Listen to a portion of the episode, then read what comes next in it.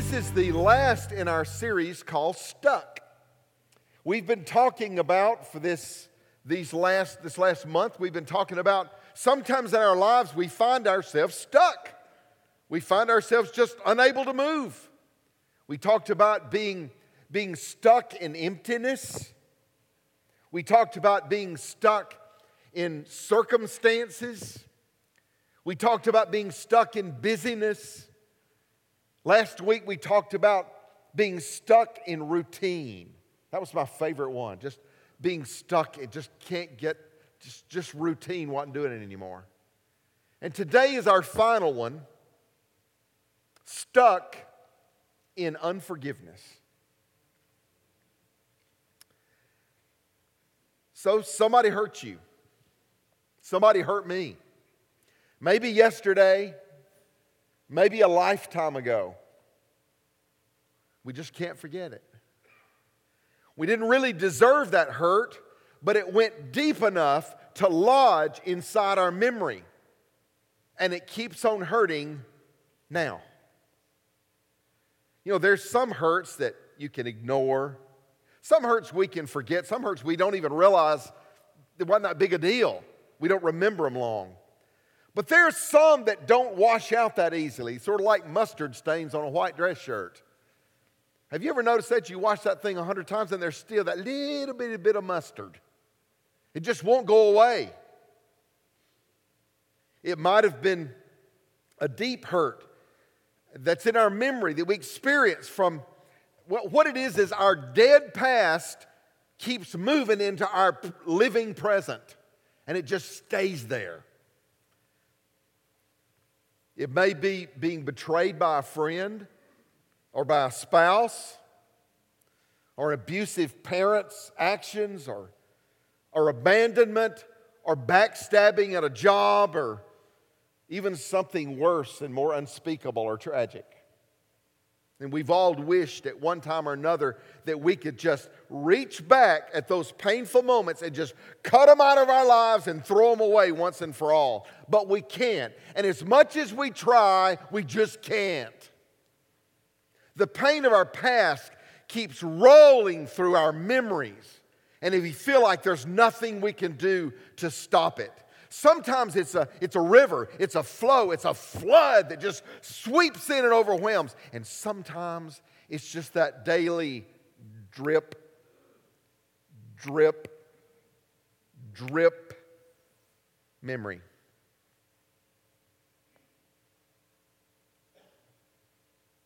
Sometimes just the memory of it keeps us from letting go. Unforgiveness literally keeps us living in the past so that we miss out on our present and our future. We get stuck in a moment in our life when something bad happened and we can't get over what was done. We replay it over and over in our minds, hoping it will change, knowing it won't. Hoping it will change, knowing it won't, and, we, and it repeatedly re injures our emotions we allow the person that hurt us, or the event that hurt us, or the circumstance that hurt us to hurt us every time we relive it.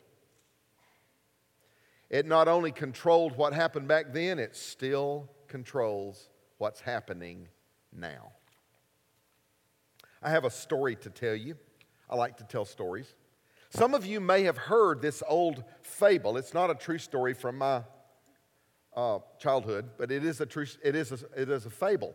Some of you may have heard it, and uh, so I want to tell you the story. Once, once upon a time, there was in this small village a man who was a baker.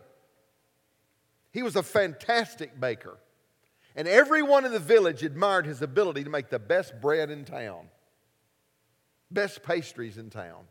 But it was more than that. He was also an upright, an honest and righteous man. He was fair minded, he was honest, and he was just doggone perfect. He always did the right thing the right way every time. Just one of those people. In fact, he was so upright and righteous that it seemed to, he, his lips seemed to spray righteousness on everybody when they went in his bakery. To the point to where people loved his bread, but they sometimes dreaded coming in his shop because he was so much more righteous and upright than everybody in town. It just made everybody feel a little weird. Now, he, the good baker, had a wife, and uh, she respected her upright husband. She even loved her upright husband. But she was so lonely because you see, the people in town didn't hang around with them because they were, they were more upright and righteous than everybody else. And she didn't have any friends. One day, the upright baker came home and found his wife with another man. Her unfaithfulness became the talk of the town. And everybody assumed the baker would just cast her out of his house as she well deserved and as he well was entitled to do. But instead, he was so righteous and upright that he kept his wife, declaring he was to forgive her as the good book said. That's how upright he was. But in his heart of hearts, do you hear me? In his heart of hearts, he couldn't forget the shame that she had brought to his good name. Whenever he thought about what she had done, his feelings toward her became angry, they became hardened. Deep inside, he despised her for what she had done, especially after he had been so good and so upright and so faithful to her. He didn't know it, but he had really only pretended to forgive her so that he could punish her with his righteous mercy, reminding her often of his goodness compared to her failure. But God in heaven saw the fakery. God even saw the baker didn't realize he was doing it. He didn't see what he was doing to his wife. He couldn't see because his eyes were on his own hurt, not on his wife. God decided to act. So every time the baker felt a feeling or, uh, or uh, felt a feeling or spoke a word of hatred, of comparison, of anger toward his wife, he would send an angel, and the angel would drop a pebble about the size of a button, drop a pebble into his heart. Every time a pebble dropped in, the baker would feel a stab of pain in his heart. And the more pain he felt, the more he despised his wife for doing what she did because it brought so much pain to him. The pebbles multiplied. Oh, yeah, the pebbles multiplied. His heart became heavier and heavier. Oh, yeah, his heart became so heavy that the top half of his body began to bend over. It began to bend over because of the weight. And before long, he had to strain his neck just to be able to look straight ahead. Everyone in town noticed the changes that happened in the baker. No one dared go to his bakery anymore. The baker dreaded every morning when the sun got up almost as much as he dreaded the long, restless nights. You see, many of us don't see what unforgiveness does to us and does to the people around us. We don't see it. May not even realize that we're harboring unforgiveness in our hearts. You know, I, have been there in my life. I, I remember, I remember specifically an offense that I got while being a pastor of this church many years ago, but I was offended about something because, well, I, I, I had been lied about. And it offended me greatly. And even though, uh, even though the, the person that did that was gone, I just, I couldn't get over it. I couldn't get over it because I thought, what if people believe them? Well, I, I started noticing some signs, and I, I want to share with you some things that begin to show up in a person's life. And maybe today, if there's some unforgiveness in your heart that maybe you're not even sure that you have, maybe this will help. I'm not doing this to try to go, yeah, yeah, yeah, I can't do that because I have to do that to me. I've got six things I'm going to tell you very quickly six things that are signs of unforgiveness. Are you ready? Number one, bitterness. Now, there are a lot of ways that bitterness shows up. It shows up actually, if you're bitter, it shows up in every area of your life your relationships, in the way you think, in your walk with God, at your job, even how you feel about yourself. Listen, when you interact with someone, when you interact with someone that's offended you, let me ask you this question. so we've all been there, guys. We've all been there.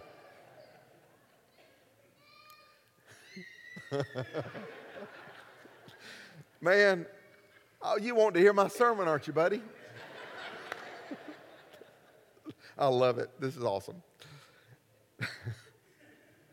Let me ask you this question. When you, when, you, uh, when you are struggling with someone, maybe that you've got something that you've held against, do you, do you sort of make snide remarks to yourself about that person? Do you send them like texts that are passive aggressive? In other words, they aren't, they don't look bad on the outside, but deep in your heart, you know exactly what you meant when you said that. Do you, do you ever engage in mudslinging when they're not around? Uh, that's proof. that's proof there's unforgiveness. When we subtly attack somebody that we say we've forgiven, but we subtly keep attacking, attacking them and criticizing them when we're with our other friends, our harsh communicated, uh, our harsh words and our harsh communication comes out. Suspicion, lack of trust, secretly thinking of ways to get even. That's called payback. Bitterness is actually called payback. Amos 6:12 says this. Do horses run on rocky crags? Does one plow the sea with oxen? But you have turned justice into poison and the fruit of righteousness into bitterness. What that means is uh, the poison that you mean to kill someone else kills you. You just don't know it's happening. It's called bitterness. The hard truth is if, if you show evidence of bitterness in your life, there's unforgiveness in your heart, just like the good baker. Folks, what it is, it's the lies of demons. It is not truth being spoken to you about somebody. When you snide remarks are not the Lord going, hey, tell them this, hey, think this. Those are demons that are saying, I'm going to make you miserable. I'm going to make you miserable. I'm going to take you down. And when we repeat those things, we play into his hand. Here's the second thing resentment. Now, like bitterness, resentment works, shows up in all areas of our lives. But resentment, unlike bitterness, resentment builds walls. It builds walls to protect us from getting hurt again. But the problem is, we want the, the wall to keep us from getting hurt again, but what it does is it also keeps you from experiencing love. It shields you from everything. It tends to isolate you. It tends to shield your bruised, broken heart from anything, just like the baker. Just like the baker. Do you ever, uh, do you ever find yourself dwelling on what that person did to you or what that circumstance did to you? The behavior that hurt you, it begins to infiltrate all of your thoughts. You think about it often. The Bible says resentment makes a person a fool. I, am telling you, it's what it says. Look at Job 5 2. Surely resentment destroys the fool, and jealousy kills the simple. Look at Proverbs 27 3. A stone is heavy, the sand is weighty, but resentment called by a fool is even heavier. Here's the third one anger. If you're struggling with unforgiveness, you're likely bottling up anger. And I'm just going to tell you the truth. It's, your anger is probably not on the person that you're angry at, it's probably on everyone else. It shows up. The recipient of your outburst of anger is oftentimes not the person that you're thinking about. Sometimes, though, it's, it, the anger is more like desperation. It's this thing that says, Oh, I just want them to understand how I feel. It's important that they know what they've done to me. If I could just get them to understand what's happened to me, then they could really apologize. But it's frustrating because you can't do that. James 1 19 to 20. My dear brothers and sisters, take note of this. Everyone should be quick to listen, slow to speak, and slow to become angry, because human anger does not produce the righteousness that God desires. Man, man.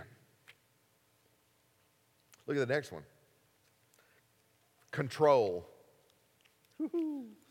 You think, well, I can't control the, the person that hurt me or the circumstance, but I can sure control my own environment. This is what happens it turns into compulsive activities that we have, like checking Facebook to see what they're saying all the time, checking Facebook, uh, checking social media.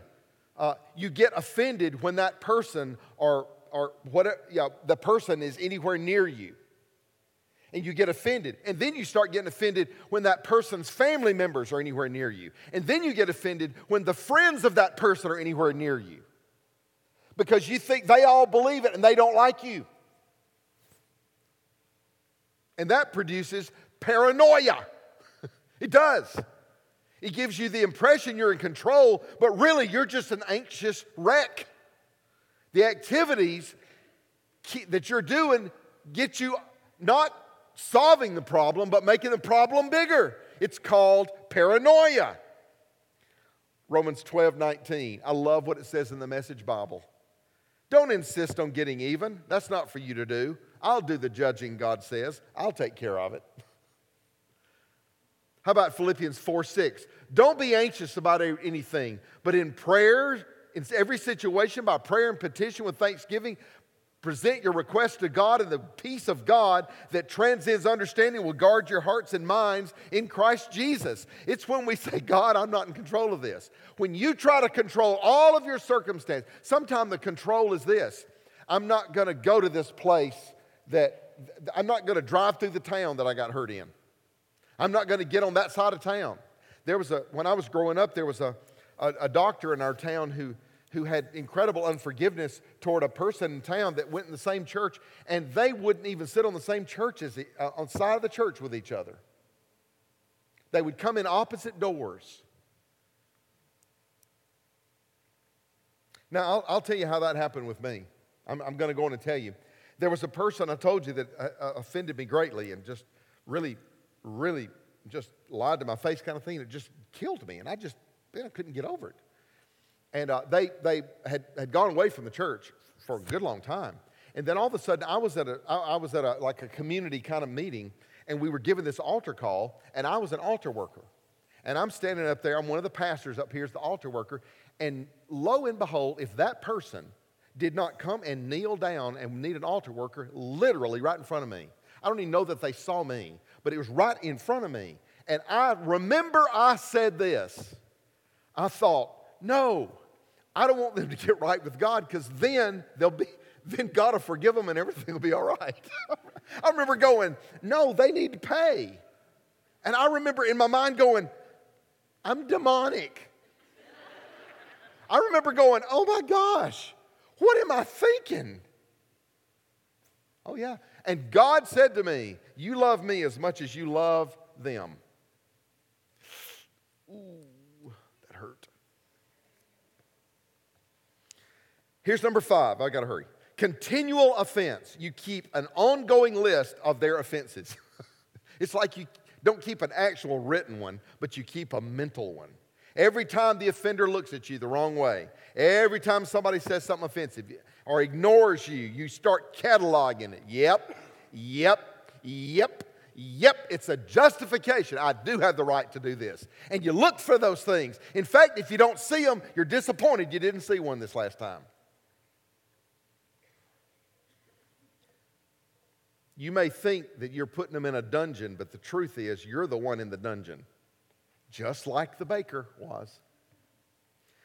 1 Corinthians 13 about the love, it's the love chapter. It says, It does not dishonor others, it is not self seeking, not easily angered, keeps no record of wrongs Love does not delight in evil, but rejoices with the truth. And I found myself violating that when that person was standing there wanting to, to get right with God, and I was going, No, not now, not with me.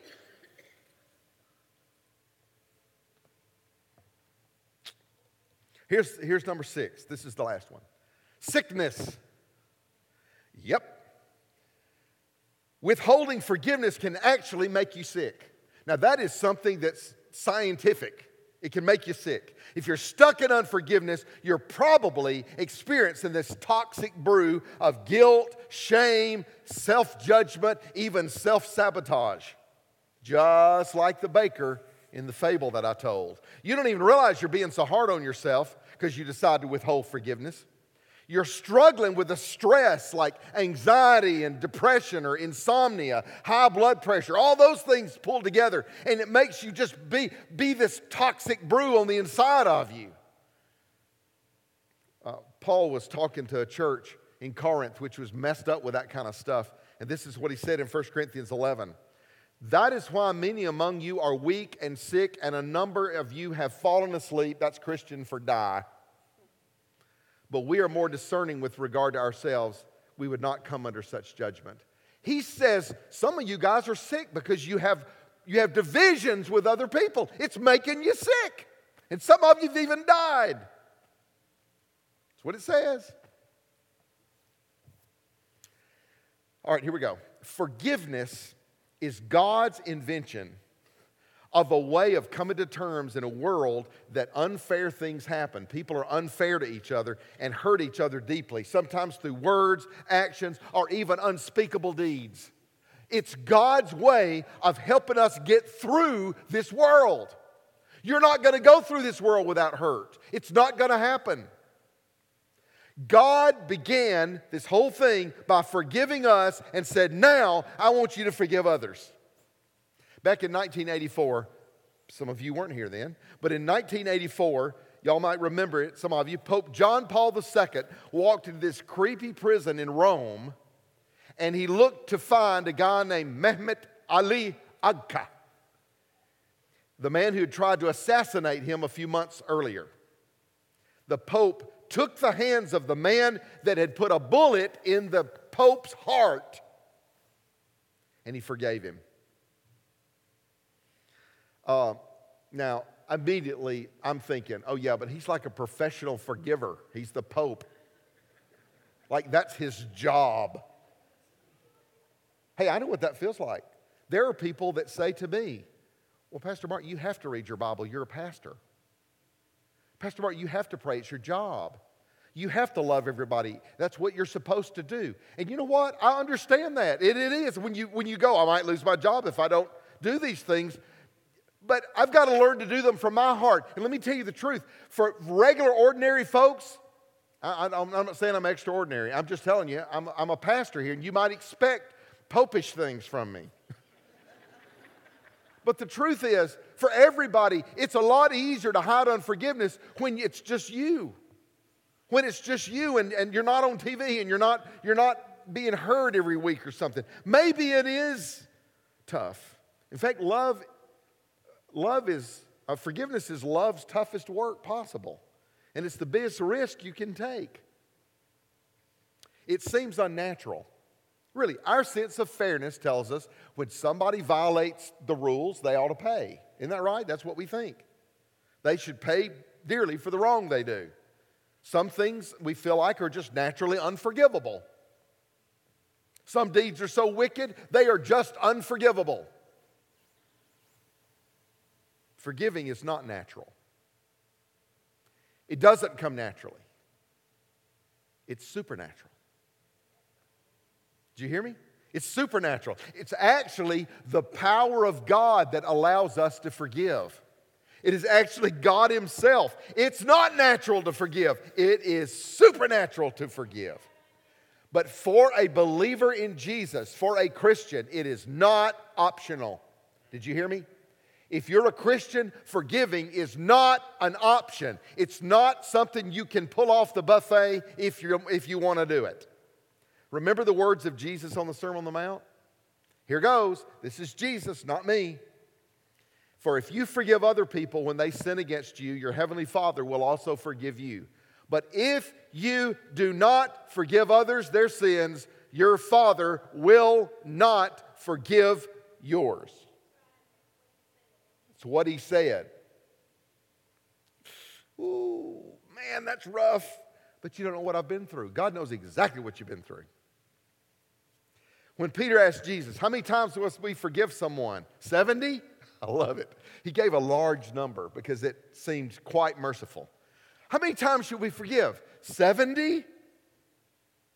And uh, probably expected Jesus to go, Oh man, that's good.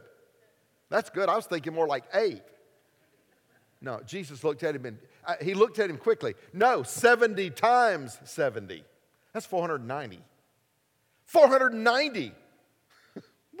In other words, the well of forgiveness on this earth must never have a bottom. It must never bottom out. Man. How about Colossians 3:13?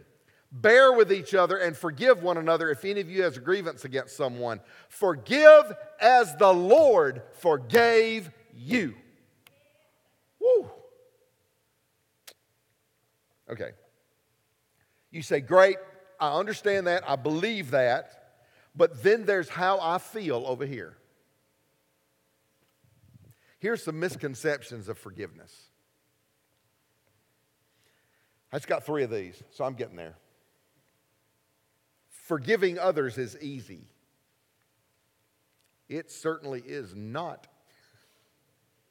Just look at the cross of Jesus. Was that easy? What bought your forgiveness? It was the cross. Yes, sometimes we have to crucify some things to forgive. Did you hear me? Sometimes we have to jump on that cross too.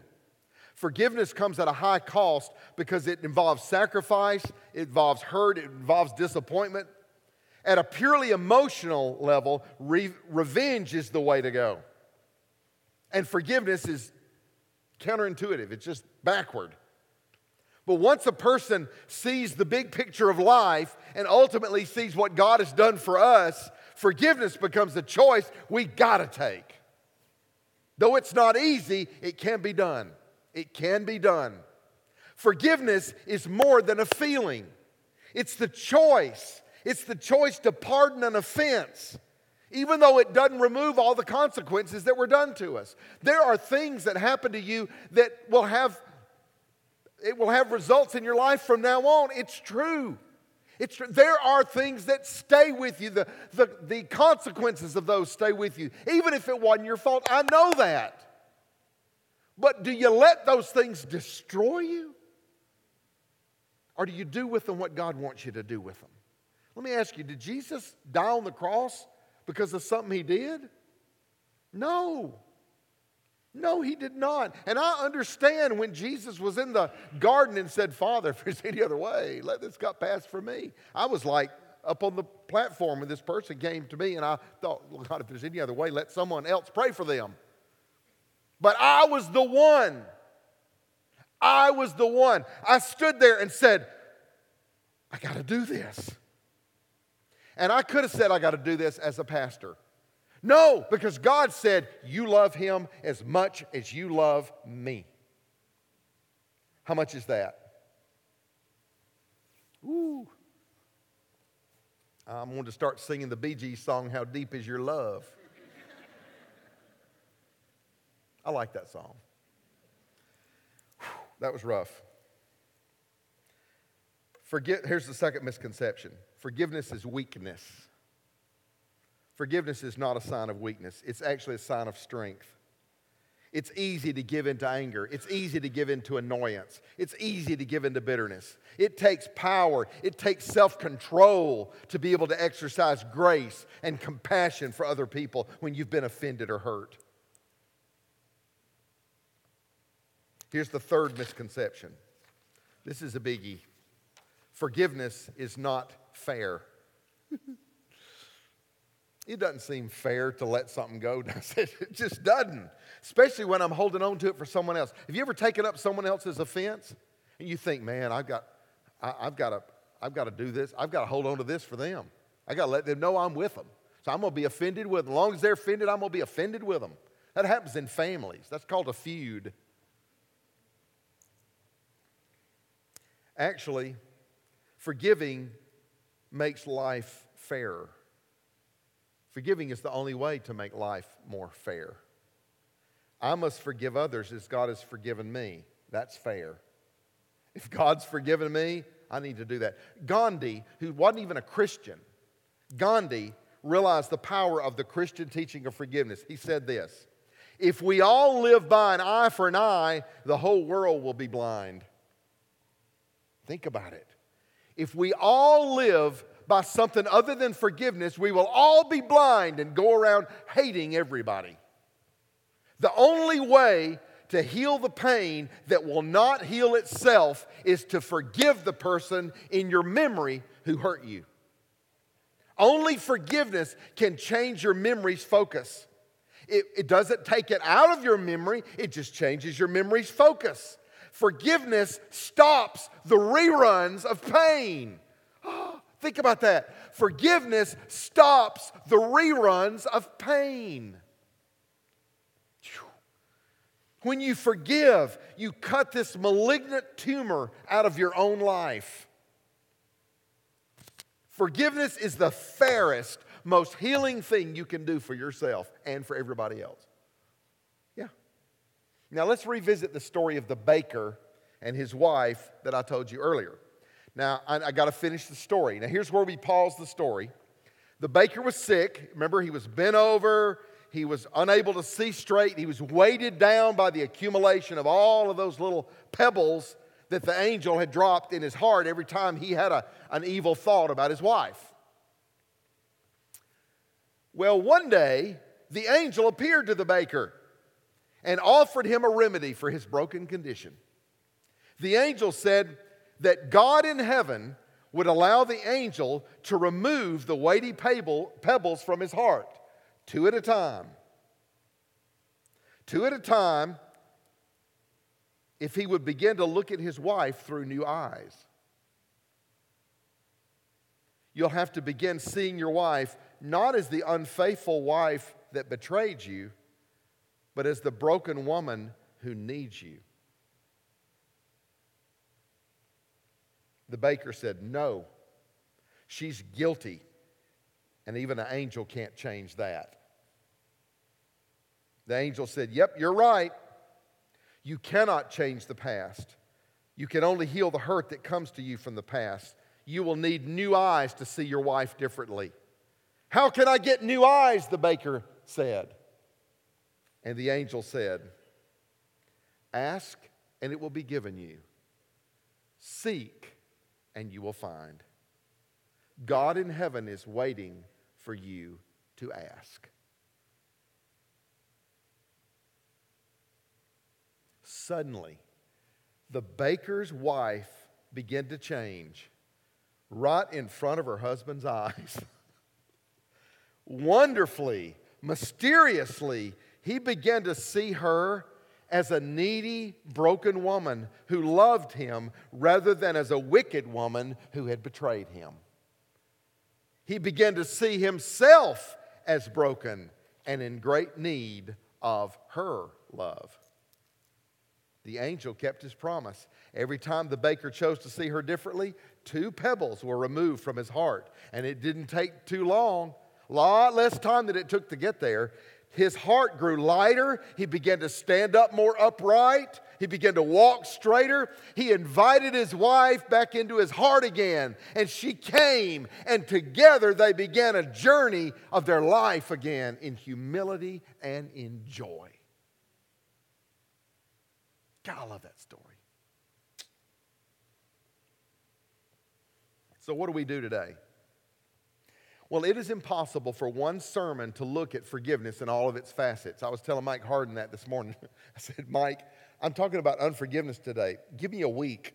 He said, Give you a month, you know. The best thing we to do is not try to solve all the forgiveness problems today because everybody has a different look. But the best thing to do this morning is to move one step in the right direction. We love that phrase, first step, one step. We love that phrase. Here's your first step. Let's take one step in getting unstuck, okay?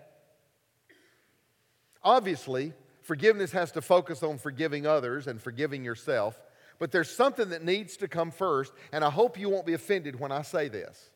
Here is step one forgive God. Before you get offended, I'm not saying God has done us wrong and needs to be forgiven.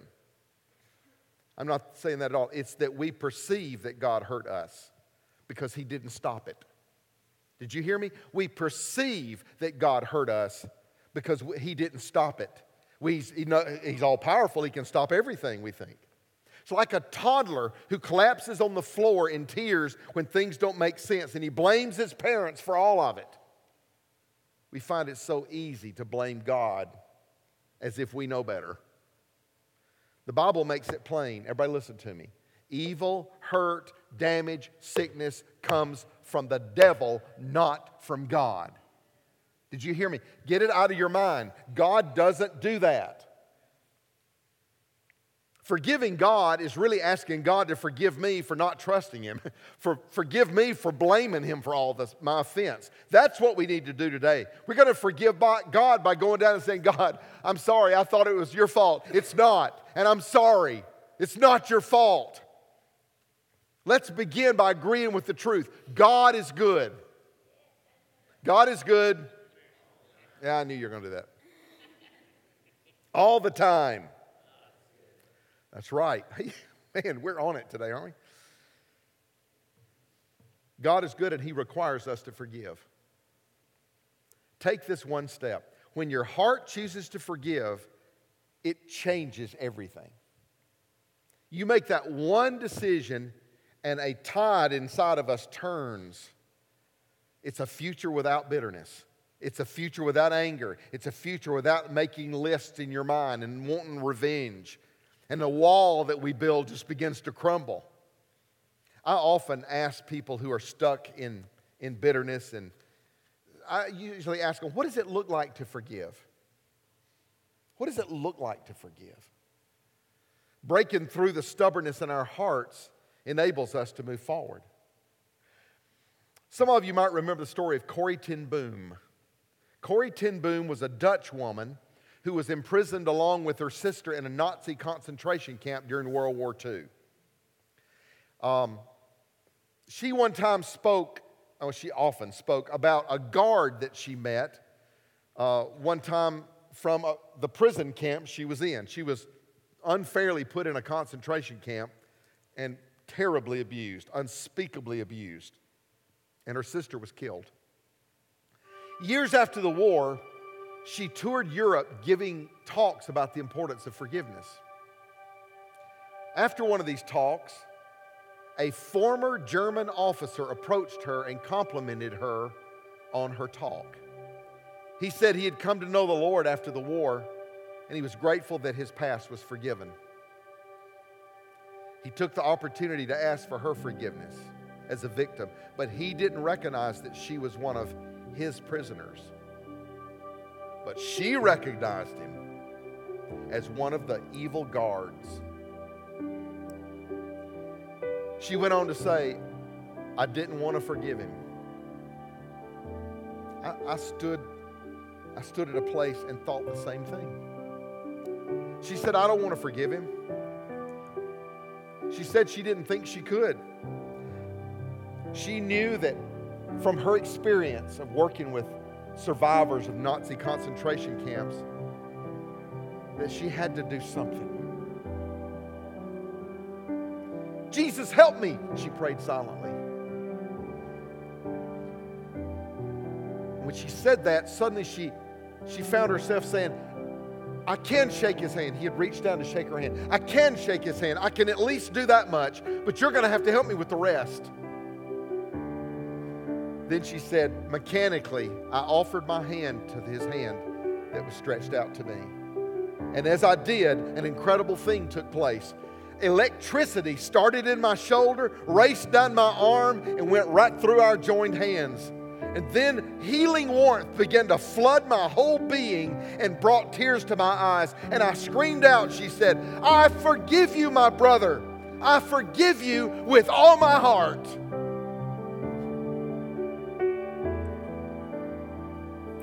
Don't you know he was taken back when it suddenly realized who she was? That was not natural. That was supernatural. You know what defined Corrie ten Boom's life? It wasn't spending those years in a Nazi concentration camp. It was the day she forgave with all of her heart. That's what defined her life. We don't remember her, her sufferings, we remember her forgiveness. Being willing to forgive made the difference for her. She didn't feel she could do it. The German guard had done unthinkable things to Corrie ten Boom she made the decision to take her first step just going in God's direction and said, Help me, Jesus, I'm willing. Taking action in her own spirit, the action she knows she needed to do, gave her the emotional ability to finally do it, and she was set free in a way she never thought possible. Get unstuck today. I'm going to invite you to take that one step this morning. God will take care of the rest. I just want you to take that one step this morning. Would you stand with me? I'd like to ask our prayer team if they'll scatter themselves out at the front. I'm going to do something sort of a little different.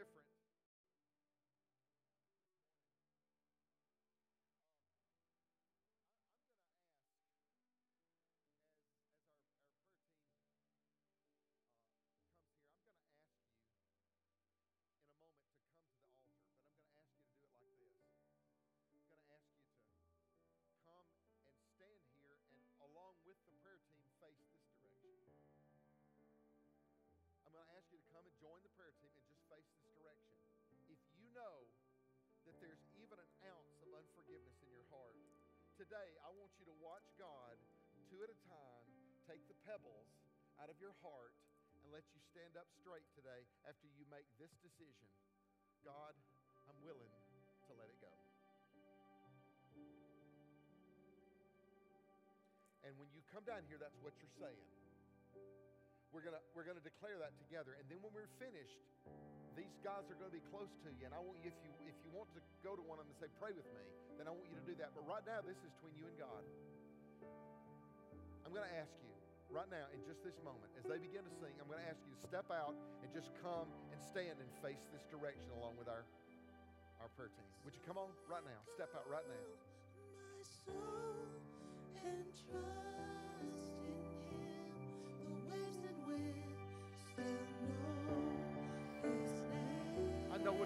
Like. I know exactly what it feels like. It can be big, it can be small, it doesn't matter.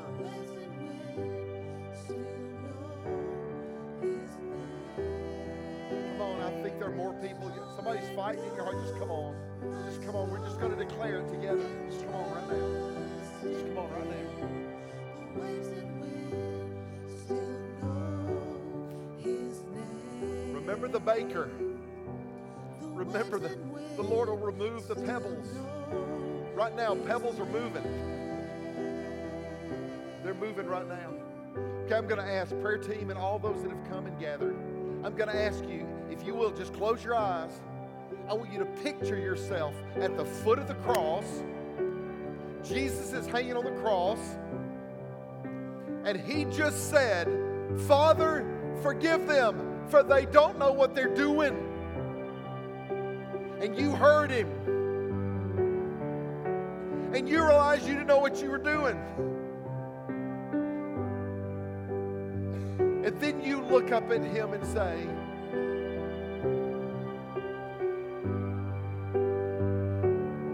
God, forgive me for thinking you're responsible.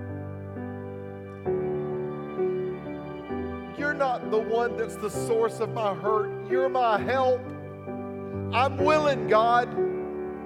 You've forgiven me. Now I'm willing. Show me how to do this.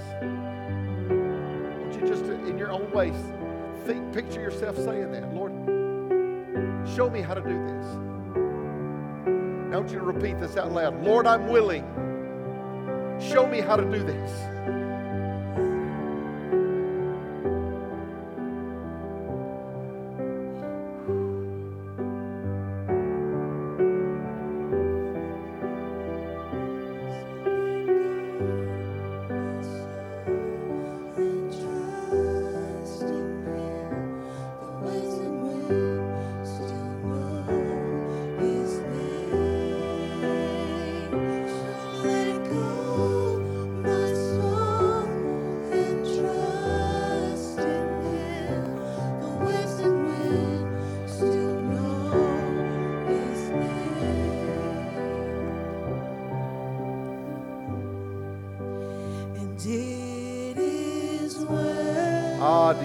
The pebbles being removed?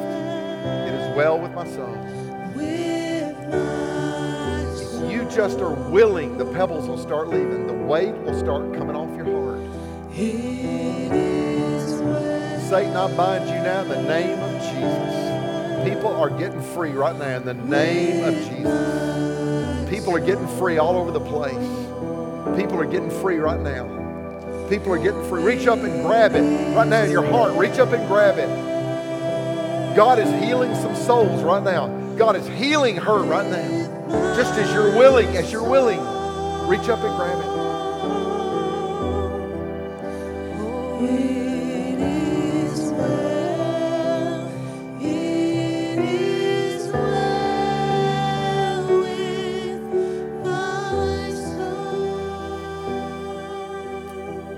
Father, in the name of Jesus, I ask you to finish the work that you started in this room. Prayer team members, if you'll turn back around and if somebody wants to find you to pray with you right now before they leave, then you're available.